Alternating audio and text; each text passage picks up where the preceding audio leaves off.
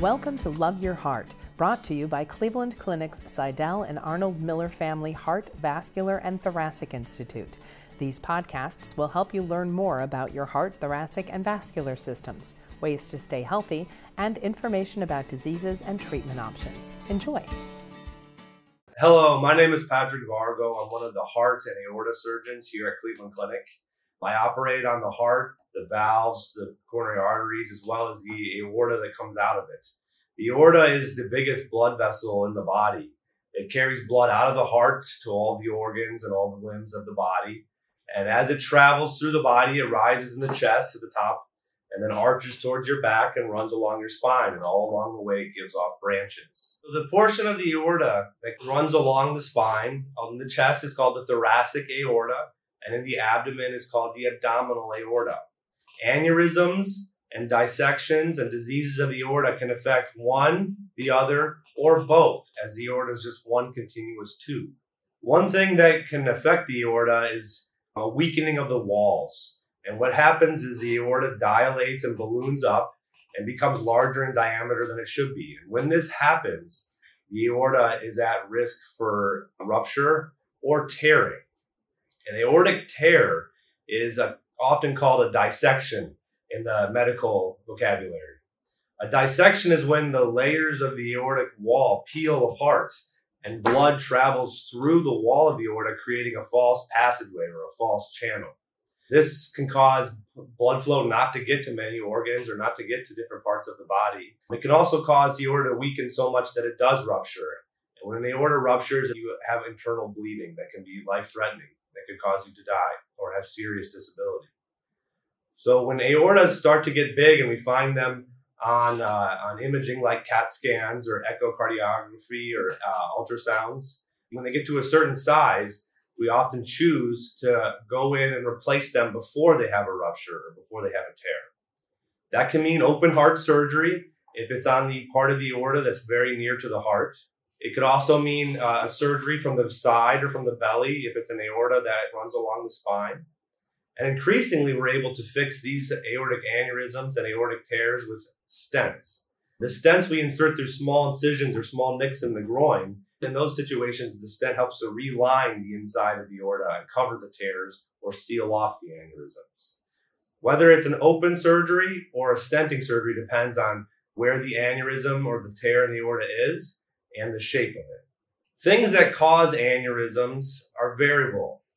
They oftentimes run in families. They can be genetic disorders, things that you inherit, things like Marfan syndrome, Ehlers-Danlos, Loeys-Dietz, or many times we don't have a name for a, a gene abnormality that passes along a risk for an aneurysm.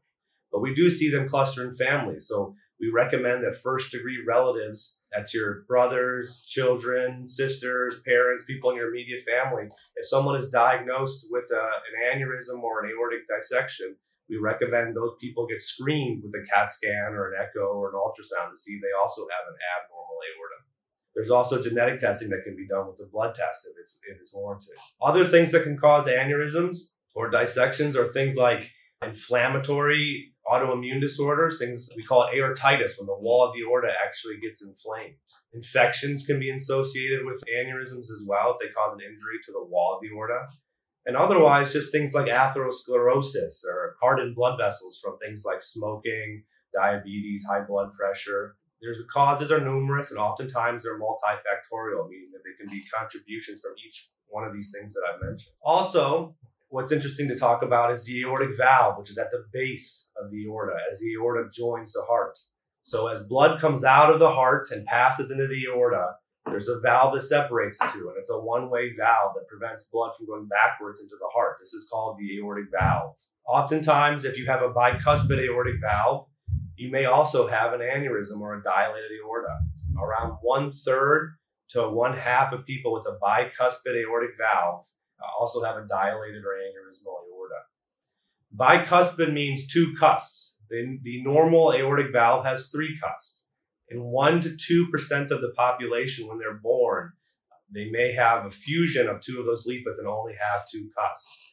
And that is also something that runs through families. So if you know that you have a bicuspid valve or you know someone in your family has one, that is also something to tell your family doctor or your cardiologist. The valves can wear out early, they can get leaky, or they can get stenotic, meaning narrowed and hardened with calcium.